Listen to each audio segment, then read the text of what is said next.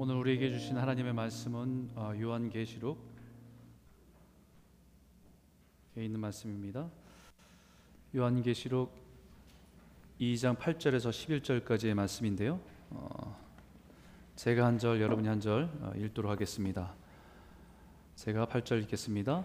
서머나 교회의 사자에게 편지하라 처음이며 마지막이요 죽었다가 살아나신 이가 이르시되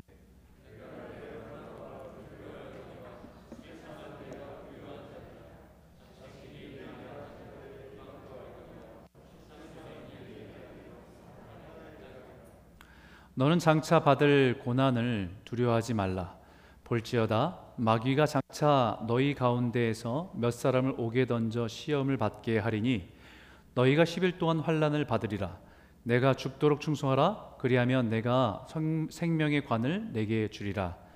귀 있는 자는 성령이 교회들에게 하시는 말씀을 들을지어다.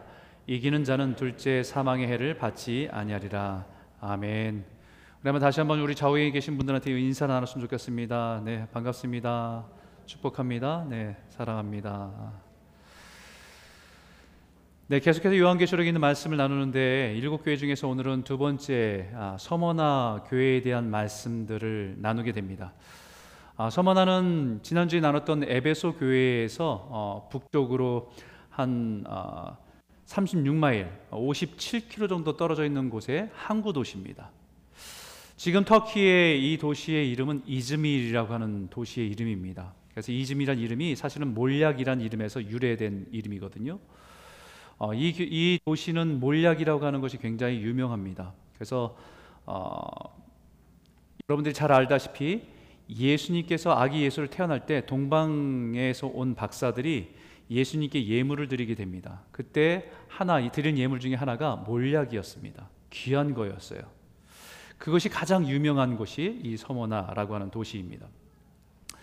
우리가 일곱 교회 다 중요합니다. 중요한데 특별히 오늘 나누게 될 서머나 교회에 대해서 우리가 좀 주목할 필요가 있는 것은 일곱 교회 중에서 아, 많은 교회들이 책망도 있고 칭찬도 있고 어떤 교회는 라우디오 교회 같은 경우는 책망만 있습니다. 그런데 이 빌라델비 교회와 서머나 교회는 칭찬만 있는 교회예요. 그런 의미에서 우리가 이 교회에 대한 말씀들을 잘 묵상하면서 우리의 삶에 우리의 신앙에 적용해 볼 때 우리가 어떤 모습으로 살아야 되는지 어떤 모습이 하나님께 기뻐하시는 모습인지를 우리는 살펴볼 수 있을 것 같습니다. 서머나 교회가 칭찬만 받, 도록 되는 어, 되도록 하는 데는 중요한 요소가 하나가 있었습니다. 그것은 환란과 고난을 통과했다라는 겁니다. 우리 예수 믿으면서 고난이 없으면 좋겠다라고 하는 우리 바램들이 있죠. 예수님 우리를 보호해 주시고 지켜 주시고 복 주셔서 우리 인생에 그런 고난도 없이 잘 되기를 바라는 것이 우리들의 마음일진데 이 교회는 환란과 고난을 통과한 교회예요. 이 교회가 칭찬받을 수 있도록 한 것은 바로 고난 때문이었습니다. 여러분 환란이 있고 고난이 있고 어려운 시간들이 있다는 그 자체가 아, 칭찬받는 사람을 만들지는 않습니다. 어려운 환경에서 자란 사람들이 부모의 사랑 받지 못한 사람들이 다 그런 어려운 환경 속에서 다 잘 되고 성숙해지는 것은 아닙니다. 오히려 그것이 부정적인 사람을 만들기도 하고 비판적이고 파괴적인 사람으로 만들기도 하기 때문입니다. 중요한 것은 그 고난과 환란과 가난과 궁핍을 어떻게 받아들이고 의미를 찾고 통과했느냐 그것이 더 중요합니다. 성경의 수많은 수많은 인물들을 우리는 성경을 통해서 만나보게 됩니다. 근데 대부분 여러 가지 인생들을 살아가는 사람들을 만나보게 되는데 공통점이 하나 있다고 한다면 고난 속에서 하나님을 만났다는 거지요. 고난 속에서 다듬어졌다는 것입니다. 특히 형제들에게 버림받은 요셉이라고 하는 인물들을 우리가 너무 잘알 것입니다. 인생에 그런 일들이 있으면 우리는 정말 견디기 힘들 것 같아요. 형제들에게 미움받고 노예상에게 팔려가고 열심히 살았는데 아, 모함받고 감옥에 갇히고 선대를 선의를 베풀었는데 배신당하고 아, 이런 일들이 있으면 정말 살아가기 힘들 것 같습니다. 사람에 대한 마음들이 다 깨지게 마련입니다. 그런데 그런 환란 속에서도 하나님 안에서 자신의 인생의 고난의 의미를 찾고 결국은 그것이 흉년을 준비하게 되는 자신의 가족들을 보호하기 위해서 자신이 이미 고난을 통해서 그곳에 세움 받았다는 사실들을 깨닫게 되고 가족들에게뿐만 아니라 모든 민족들에게 축복의 통로가 되었다는 것을 우리는 성경을 통해서 보게 되었습니다. 그런 의미에서 서머나 교회 성도들의 특징은 고난과 환란을 통해서 강해졌다는 것입니다. 환란과 핍박이 오고 가난과 궁핍이 와도 거기에 무너지지 않고 믿음과 소망을 가지고 일어나고 또 다시 일어나고 그래서 그리스도의 향기를 아름다운 향기를 바라는 성도였다라는 것입니다. 재밌는 것은 그 도시의 유명한 몰약이라고 하는 이 몰약이 막 깨트려서 갈아서 하면 이 향기가 진동을 한다고 합니다. 그 향기를 아, 부실수록 깨어질수록 그 향기가 더 진동해서 가득 채운다고 얘기합니다. 마찬가지 예수님께서 우리의 구원을 위해서 몸이 찢기시고 깨지는 고난을 통해서 견디시고 십자가의 죽음에서 부활하심을 통해서 우리에게 생명과 소망이 된 것처럼 서머나 교회의 교인들도 예수님을 믿음을 통해서 자신들이 받게 된 고난과 모든 어려움들을 십자가를 기억하며 그 고난과 핍박을 이겨내고 소망을 가지고 살았기에 그들의 인생의 그들의 신앙의 모습에 향기가 넘치는 교회가 됐다라고 말할 수 있는 것입니다. 여러분 믿음으로 고난을 견뎌내는 신앙은 거짓일 수가 없지요. 핍박을 견뎌내는 신앙은 가짜일 수가 없습니다. 이 고난과 환란이 견디기 힘들고 어려운 과정이긴 했지만 서머나 교회를 주님 앞에서 책망이 없는 칭찬받는 교회로 만들어 준 것입니다. 저는 우리 교회 성도님들이 이 말씀들을 묵상하면서 서머나 교회의 말씀들을 묵상하면서 우리가 경험하는 고난은 당시에 이들이 경험했던 고난과는 비교할 바가 되지 못하지만 그러나 우리가 받는 그 고난 앞에서도 두려워하지 않고 그 고난 속에 더 단단해지고 그리스도의 사랑으로 굳건히 서서 그리스도의 향기를 바라는 귀한 성도들이 다 되시길 주의 이름으로 축원합니다. 이 도시에 있는 교회인 서머나 교회에 주님은 이렇게 표현하고 있습니다.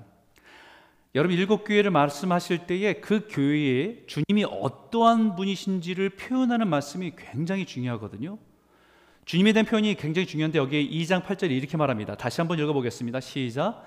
서머나 교회의 사자에게 편지하라. 처음이며 마지막이요. 죽었다가 살아나신 이가 이르시되 처음이요 마지막이요 죽었다가 살아나신 이 그 주님이 지금 서머나 교회 성도와 교회에게 말씀하고 계신다라는 것입니다. 지난주에 나눴던 에베소 교회에 말씀하실 때는 주님이 어떤 분이신지 표현하냐면 오른손에 일곱 별을 붙들고 계시고 일곱 금초대 사이를 거니시는 이가 말씀하신다고 했어요. 에베소 교인들에게는 지금 너희들 눈에 보이진 않지만 교회들을 붙들고 계신 주님이 지금 너희에게 말씀하고 있다라는 것을 염두에 두고 에베소 교인들에게 선포했습니다. 그러면 오늘 서문화 교회에는 예수님이 어떠한 분이신지를 분명히 말씀하고 있는데 처음이요 마지막이요 죽었다가 살아나신 이가 너희에게 말씀하고 계신다.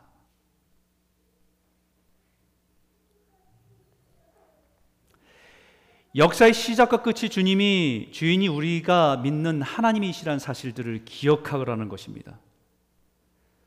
죽었다가 살아나신 그 주님이 지금 서머나 교회와 성도에게 말씀하고 계십니다. 뭐라고 말씀하시는지 구절입니다. 같이 한번 읽겠습니다. 시작. 내가 내 환란과 궁핍을 알거니와 실상은 내가 부여한 자니라. 자칭 유대인이라 하는 자들의 비방도 알거니와 실상은 유대인이 아니요 사탄의 회당이라. 여러분 여기 환란과 궁핍을 아신다고 하십니다. 그들이 지금 직면하고 있는 그들이 참 힘겨워하고 있는 그들이 상황 가운데 환란과 궁핍을 내가 알고 있다. 여러분 이게 환란이라는 단어가 무거운 물건에 눌려서 짓눌려서 부서 터지는 상황을 환란이라고 얘기합니다. 자기가 감당할 수 없는 외부의 압력 때문에 너무 힘들고 고통스러운 순간들을 환란이라고 합니다. 우리가 그냥 쉽게 표현하면 스트레스풀한 거지요. 스트레스가 막 짓눌러서 잠도 못 이루고 고통스러운 순간입니다. 여기 궁핍이라는 단어는 외적으로 압, 외적인 압박으로 생겨서 물질적으로 찢어지게 가난한 상황을 궁핍이라고 합니다. 사고 싶은데 돈이 없어서 못 사는 상황들이 아니라 외적으로 제재를 당하고 외적으로 고통받아서 너무나도 힘겨운 가난을 경험하고 있는 것이 궁핍이라는 것이죠. 사실 환란과 궁핍은 서로 밀접한 관계를 가지고 있습니다. 궁핍한 상황은 그 자체가 환란이죠. 반대로 환란은 그들에게 궁핍한 상황을 가져둘 수밖에 없습니다. 한마디로 지금 서머나 교회의 성도들은 외부적으로 심각한 압박을 받기 때문에 힘든 시간을 지나고 있고 그것으로 인해서 물질적으로 빈곤한 상태의 고통을 받고 있다는 것입니다. 실제로 그들에게 임한 환란은 물리적이고 경제적이고 사회적이고 종교적으로 박해를 받는 상황이었다는 것입니다.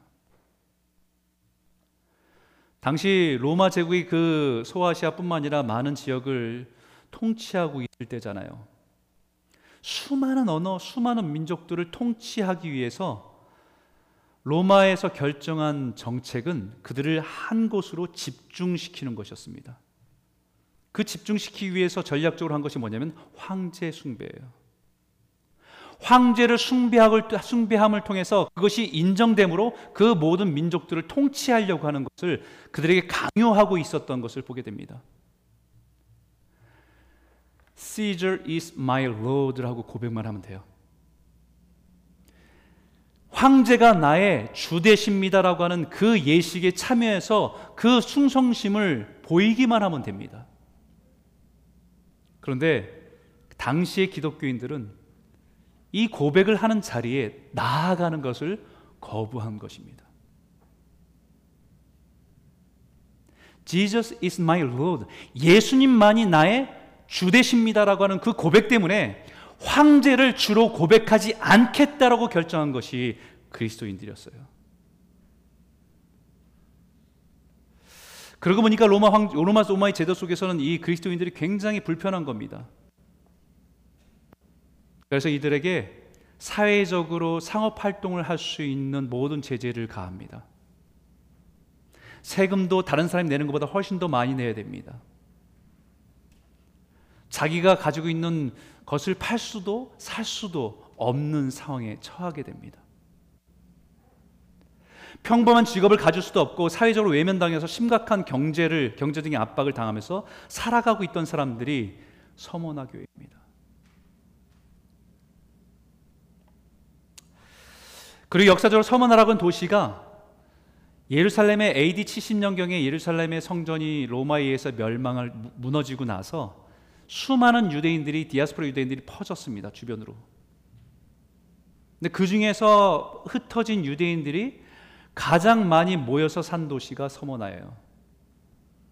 처음엔 로마 제국에서는 이 유대인들을 핍박하는 일들을 했습니다. 왜냐하면 이들이 갖고 있는 유일신의 신앙이 이 다원주의의 신앙에 대해서 거부하는 것을 보였기 때문에 그들을 핍박했습니다. 그런데 어느 순간서부터 유대인들과 로마 로마 사이에서 결탁이 이루어졌어요.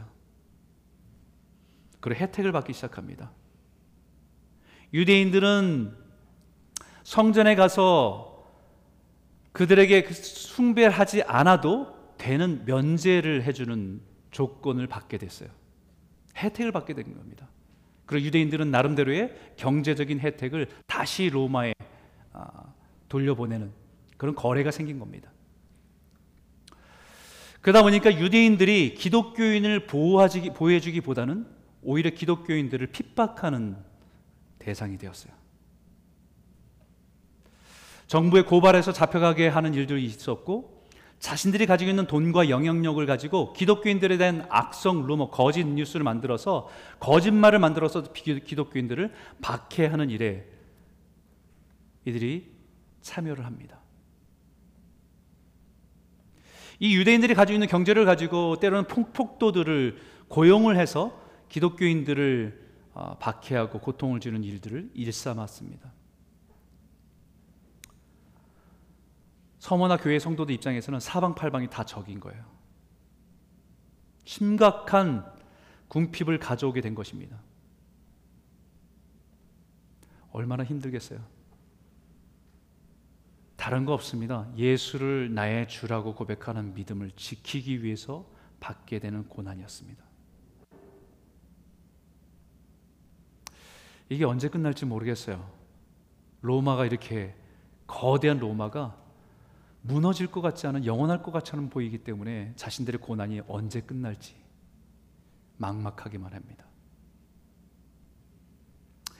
이런 상황에 있는 서머나 교인들에게 주님이 한 가지 분명하게 말씀하십니다. 내가 알고 있다. 주님은 그들의 환란과 궁핍 가운데 로마 황제들의 황제들의 강력한 핍박에서도 수많은 사람들이 순교를 당하는 고난 가운데서도 그들의 신앙을 굳게 지키고 있음을 주님이 아신다.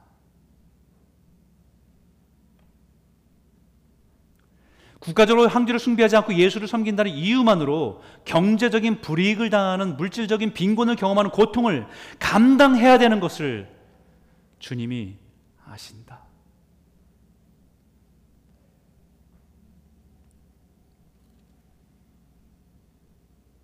사실 우리의 삶에 때로는 억울하고 답답할 때가 있습니다.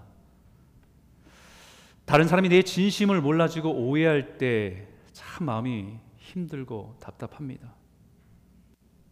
그때가 참 힘들지만 그래도 내가 사랑하는 그 사람이 알아주면 그래도 견딜만 합니다. 세상 사람들 다 몰라줘도 내가 사랑하는 주님이 안다라고 말씀하시면 이겨낼 수 있습니다.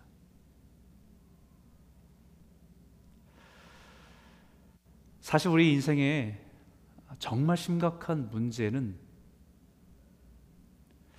우리 나름대로 열심히 살고 열심히 신앙생활하고 살았다고 하지만 주님이 모른다라고 하시는 삶이 되는 것이 정말 심각한 문제입니다. 한 번은 예수님께서 제자들에게 이런 말씀을 하신 적이 있습니다. 그날에 많은 사람이 나더러 이르되 주여 주여 우리가 주의 이름으로 선지자 노릇을 하며 주의 이름으로 귀신을 쫓아내며 주의 이름으로 많은 권능을 행하지 아니하였나이까 하니 하리니 그때에 내가 그들에게 밝히 말하되 내가 너희를 도무지 알지 못하니 불법을 행하는 자들아 내게서 떠나가라 하리라. 전 성경 읽을 때마다 이 말씀이 굉장히 저한테는 크게 두려워옵니다. 주여 우리가 주의 이름으로 목사 노릇을 했고 우리가 그리스도인처럼 살았는데 여러 가지 수고를 했는데 주님이 그때 가서 우리에게 내가 너희를 도무지 모른다. 정말 큰일이죠. 사실 우리를 세상이 몰라줘도 주님이 알아주시면 됩니다. 오늘 이 말씀을 통해서 세상이 알아주기보다는 주님이 알아주는, 주님이 인정하시는 삶으로 저와 여러분이 살아가시는 복이 있기를 주의 이름으로 축원합니다. 우리가 고난을 이겨내고 승리하는 삶을 살아가는데 중요한 것은 주님이 우리의 모든 형편과 상황 그리고 우리의 마음까지도 다 아신다라고 할 때 우리는 우리가 직면한 고난을 이겨낼 수 있는 힘이 있습니다. 그런데 또 한 가지가 더 있어요. 우리가 고난과 여러 가지 어려움들을 이겨낼 수 있는 이겨낼 수 있도록 하는 또 한 가지의 중요한 것 하나는 우리가 분명히 알아야 할 것이 또 하나가 있습니다.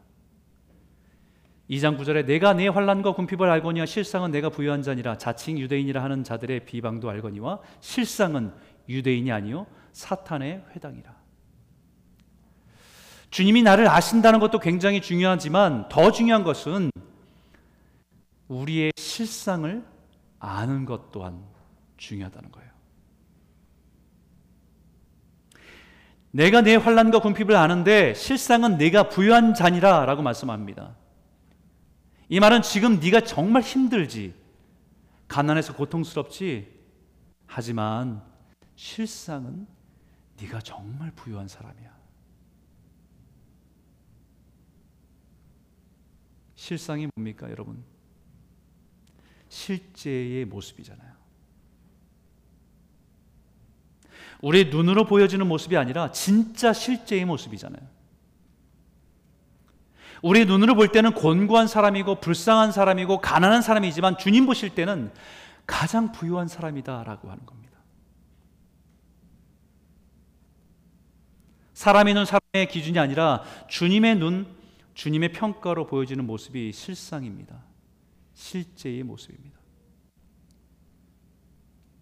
그래서 히브리서의 믿음은 바라는 것의 실상이요 보이지 않는 것들의 증거라고 말씀합니다. 실상은 믿음으로 보는 것입니다. 주님이 우리를 보시는 그것을 우리가 보는 것입니다. 그러나 우리가 살아가는 세상은 눈에 보이는 것을 쫓아 살아가게 합니다.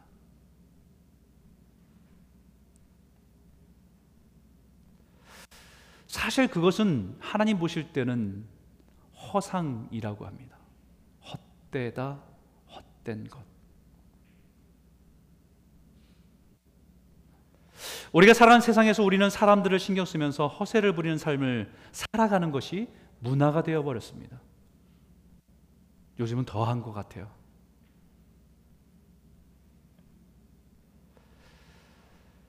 우리가 정말 관심 가지고 생각해야 될 것은 사람들에게 어떻게 보여지는가가 아니라 주님이 보시기에 어떠한 사람인가. 그리스도인들은 허상을 쫓아 세상에서 살아가는 사람들이 아니라 그 세상 속에서 실상을 따라 살아가는 사람들이 그리스도인입니다. 그 당시 그리스도인들을 비방하는 유대인들을 볼 때 겉으로는 사람들 앞에서 굉장히 거룩한 척, 의로운 척 보였지만 보이지 않는 곳에서는 그리스도인들에 대한 거부와 미움을 가지고 비방하고 심지어는 돈과, 관, 돈과 관계에 영향력을 행사하는 것을 주님이 다 아신다. 그런 유대인들을 보면서 주님께서 뭐라고 하셨냐면 내가 자칭 유대인이라 하는 자들의 비방도 알거니와 실상은 유대인이 아니요 사탄의 회당이라. 자칭 스스로 주님은 인정해 주지 않는데 스스로 난 유대인이다. 하나님께 선택받은 하나님의 백성이다. 하나님의 선택받아 할례받은 백성이다. 이방인과는 다르다라고 하는 자칭 유대인이라고 했지만 하나님 보실 때는 유대인이 아니라는 거예요. 내 백성이 아니라는 겁니다.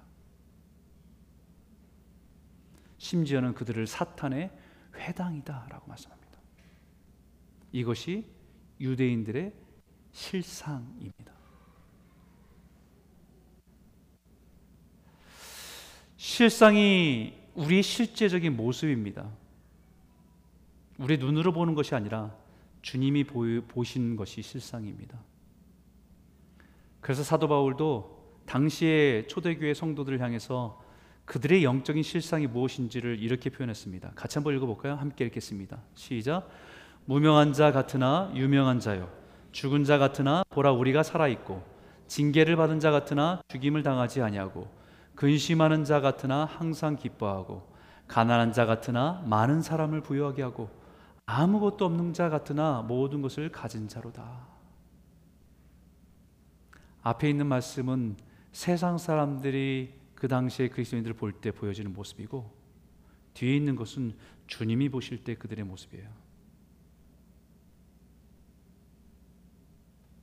가난한 것 같은데 많은 사람을 부욕해 하는 일에 쓰임 받는 부자라는 거예요. 아무도 몰라주는 시골 어디에 무명한 사람 같은데 하나님 나라에서는 굉장히 유명한 하나님의 백성이라는 거예요. 아무리 봐도 근심할 것밖에 없는 인생인데 그는 주 안에서 기뻐하며 살아가는 하나님의 백성이라는 거예요. 이것이 그리스도인들의 영적 자화상입니다. 내가 주 안에서 내가 누구인지를 아는 것, 그것이 우리가 경험하는 고난과 환란을 이기는 힘입니다. 영적인 자존감은 여기에서 나오는 거죠. 비록 가난해도, 비록 병들어도 내가 하나님 안에서 누군지를 잃지 않으면 우리는 모든 고난을 넉넉히 이길 수 있다는 것입니다. 우리가 살아간 세상은 남이 나를 어떻게 보는가에 굉장한 많은 관심을 가지고 있습니다. 그래서 이렇게 포장하는 데 익숙해요. 남들한테 기죽고 싶지 않고 자기는 그래도 모든 일이 잘 되는 것처럼 표현하고 싶고 보여주고 싶은 욕망이 우리가 있습니다. 그런데 실상은 그러지 못한 경우가 참 많아요. 그 실상을 누가 가장 잘합니까? 주님이 가장 잘하십니다. 그분 앞에서는 속일 수가 없습니다. 반대로 세상에서 인정받지 못하는 모습일 수 있으나 우리의 실상을 아시는 주님께서 인정해 주는 삶이 있다라는 것입니다. 주님의 눈에는 서머나 교회 성도들이 환란과 고난 때문에 힘겨운 삶을 살아가고 가난하고 세상에는 재물 없었지만 그러나 주님이 보실 때는 가장 영적인 부자다.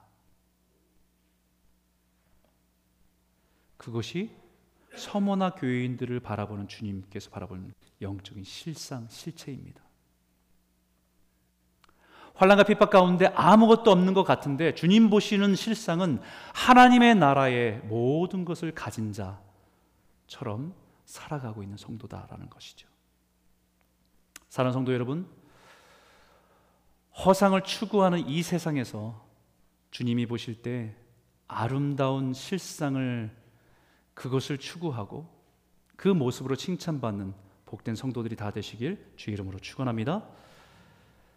바로 우리 내면의 실상과 속사람, 그리고 진짜의 모습을 가듬, 가꾸고 다듬는 것은 고난과 환란입니다. 우리 겉사람을 다듬기 위해서 예쁘게 보이기 위해서 화장품도 좋은 화장품도 많이 쓰지만 우리의 속사람을 다듬는 것은 고난입니다, 여러분.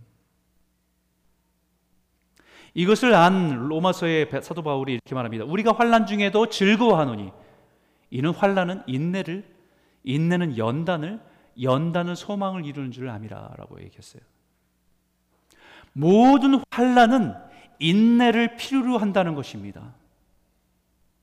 참고 견디는 인내함을 통해서 그것이 내 삶의 하나님의 캐릭터, 하나님의 성품이 빚어지기 때문입니다. 하나님의 성품을 하나씩 우리가 맛보고 누리기 시작하면 우리는 하나님에 대해서 소망하게 되고 하나님의 나라에서 소망하는 사람으로 나아가기 때문인 것이죠. 그렇기 때문에 20절에 장차 받을 고난을 두려워하지 말라.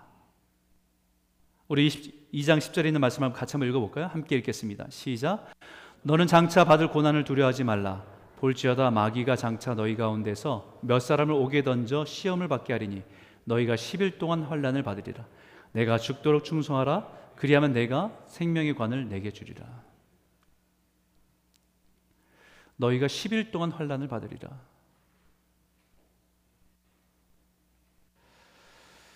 주님이 우리의 환란을 안다. 고난을 아신다. 잘 인내하고 있어.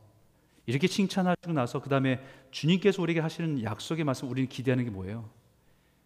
이젠 고난 없을 거야. 좋은 일만 있을 거야. 우리 이 말을 기대했는데 장차 10일 동안 환란을 당하게 될 거야.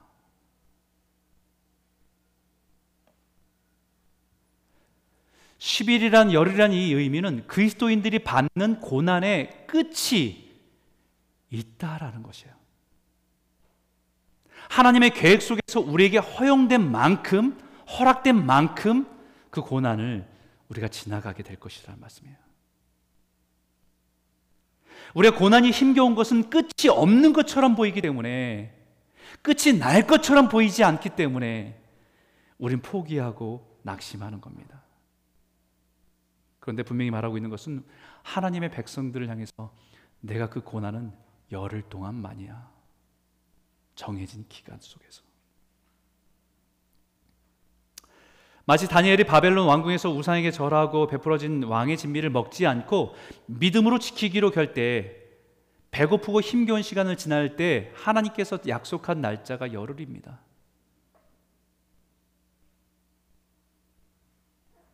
그 정해진 고난과 시간을 환란 시간을 믿음으로 인내하며 지켜야 될 정해진 시간들을 말하는 것입니다. 끝이 없는 동굴을 들어가는 것이 아니라 반드시 빛이 있는 터널을 통과하는 것이라는 것을 기억하라는 거예요. 그 고난의 시간에 서머나 교인들에게 당부하고 계신 것은 죽도록 충성하라. Be faithful even to the point of death. 죽을 때까지라도 충성하라. 사실 죽지 않을 정도까지만 충성해라. 죽으면 다 소용없지 않냐? 우리 이렇게 생각하잖아요. 근데 죽도록 충성하라. 이 말은 목숨을 잃는 한이 있어도 결코 포기하지 말라는 거예요. 믿음으로 끝까지 견뎌내라는 것입니다. 하나님에 대한 믿음과 그 약속에 대한 믿음으로 가득 채워서 끝까지 신실하라고 말씀하고 있는 것입니다. 어떤 상이 되어도 변함없이 주를 사랑하고 섬기라는 말씀입니다.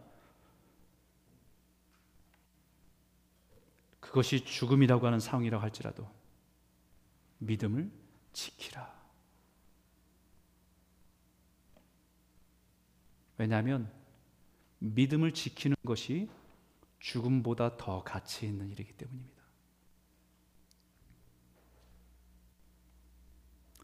왜냐하면 우리의 삶이 죽음에서 모든 것이 끝난다고 한다면 아마 아까 말씀드렸던 것처럼 죽지 않을 정도만 충성하고 죽으면 다 소용이 없다 라고 말하는 것이 맞습니다.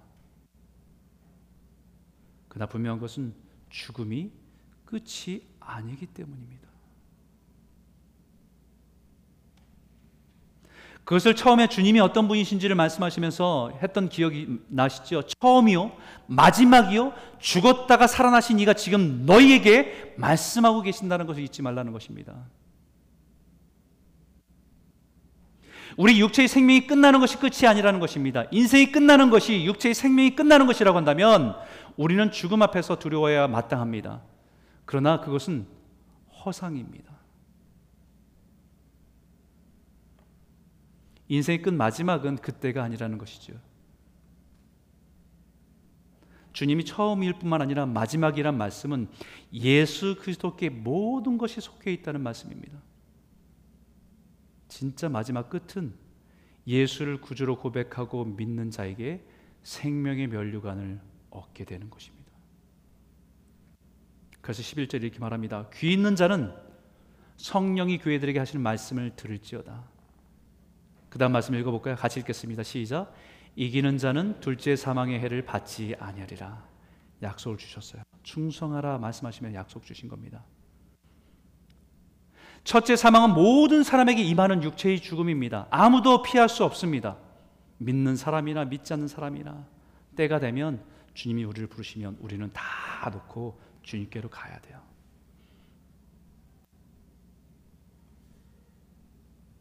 그러나 진짜 마지막의 끝은 주님이 마지막에 다시 오시는 그날에 심판하실 때에 예수를 주로 믿지 않는 사람들은 둘째 사망의 해를 당하게 된다라고 말씀하고 있는 것이죠.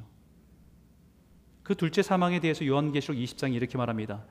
또 내가 보니 죽은 자들이 큰 자나 작은 자나 그 보좌 앞에 서 있는데 책들이 펴 있고 또 다른 책이 펴졌으니 곧 생명책이라 죽은 자들이 자기 행위를 따라 책들에 기록된 대로 심판을 받으니 바다가 그 가운데서 죽은 자들을 내주고 또 사망과 음부도 그 가운데서 죽은 자들을 내주매 각 사람이 자기의 행위대로 심판을 받고 사망과 음부도 불못에 던져지니 이것은 둘째 사망 곧 불못이라.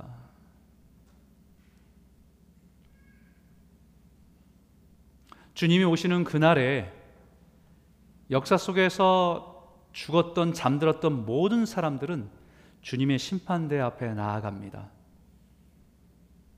그리고 그 심판대 앞에서 주님을 믿지 않고 행했던 모든 죄로 인해서 두 번째 죽음, 사망과 음부의 불못에 던짐을 받는 영혼의 죽음을 당하게 된다는 것입니다.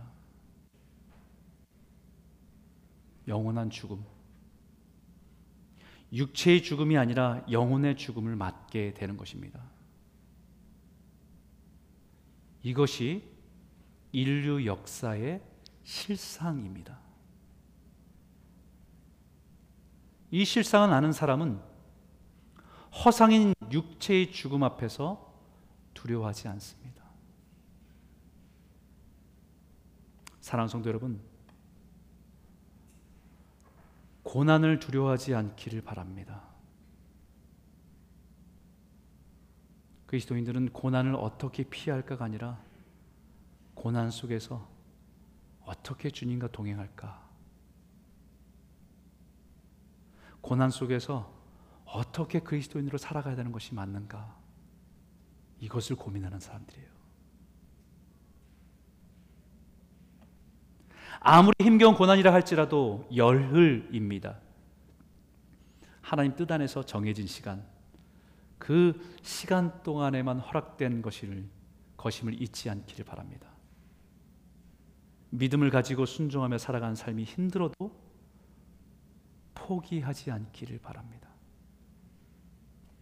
때로는 힘들어서 포기하고 싶어도 끝까지 충성하는 것이 고난을 이겨내는 것입니다. 끝까지 끝까지 충성하시기 바래요. 사람에 충성하는 것이 아니라 주님께 충성하는 겁니다.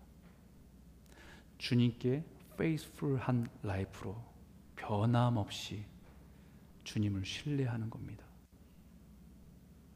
그 충성됨에는 반드시 하늘의 상이 있습니다. 이기는 자에게는 약속된 생명의 관을 장차 주님 앞에서 저와 여러분이 함께 받아 누리시는 그 영광 가운데 참여하는 저와 여러분 모두가 되시길 주 이름으로 축원합니다. 기도하겠습니다. 이 시간 기도할 때 하나님 말씀을 붙들고 기도했으면 좋겠습니다. 하나님, 우리 인생의 고난을 두려워하는 인생이 되지 않게 하여 주시고, 고난 속에서 은혜를 구하는 인생이 되게 하여 주십시오. 고난을 통해서 진정한 그리스도의 삶을 배우게 하여 주시길 원합니다. 고난을 통해서 내 안에 있는 죄의 불순물들이 다 빠져나가고 주님이 원하시는 모습으로 빚어질 수 있도록 인도하여 주시옵소서. 세상 속에서 사람들에게 보여지는 허상을 따라 살아가는 인생이 아니라 주님이 보시는 실상을 생각하며 진실하고 거룩한 하나님의 백성으로 살아갈 수 있도록 하나님 우리를 붙들어 주시옵소서. 교회 교회와 성도에게 주신 사명들을 감당할 때 믿음을 지키며 죽도록 충성하며 생명의 멸류관을 바라보며 승리하며 살아가는 성도가 될 수 있도록 우리를 함께하여 주실 줄 믿습니다. 우리 한번 말씀을 가지고 함께 기도하기 원합니다. 함께 기도하겠습니다. 살아계신 하나님 아버지 감사합니다. 하나님 아버지 오늘 말씀을 통해서 서머나 교회에 임했던 아버지 그 환란과 고난들 우리가 당하는 고난과 아픔들을 비하면 아무것도 아닌데 주님 아버지 우리가 주님 앞에서 믿음을 가지고 살아갈 수 있도록 인도하여 주시옵소서. 고난을 두려워한 자들이 아니라 고난을 넉넉히 이기는 자 되게 하여 주시고 고난 속에 살아계신 주님의 말씀을 붙들고 그것을 살아내는 능력을 가지고 살아가는 성도들이 될 수 있도록 인도하여 주시옵소서. 힘겨운 시대를 살아갑니다. 하나님 여러 가지 어려운 시대를 살아갑니다. 하지만 하나님 우리가 흔들림 없기에 진리 가운데 걸어가는 성도들 되게 인도하여 주셔서 진정 고난 속에서 빛이 나는 그리스도인들로 살아갈 수 있도록 인도하여 주셔서 어둠 가운데 이 세상 가운데 진리의 빛을 비치며 그 진리의 순종을 통해서 나아가는 교회들로 서도록 성도들로 설 수 있도록 인도하여 주시옵소서.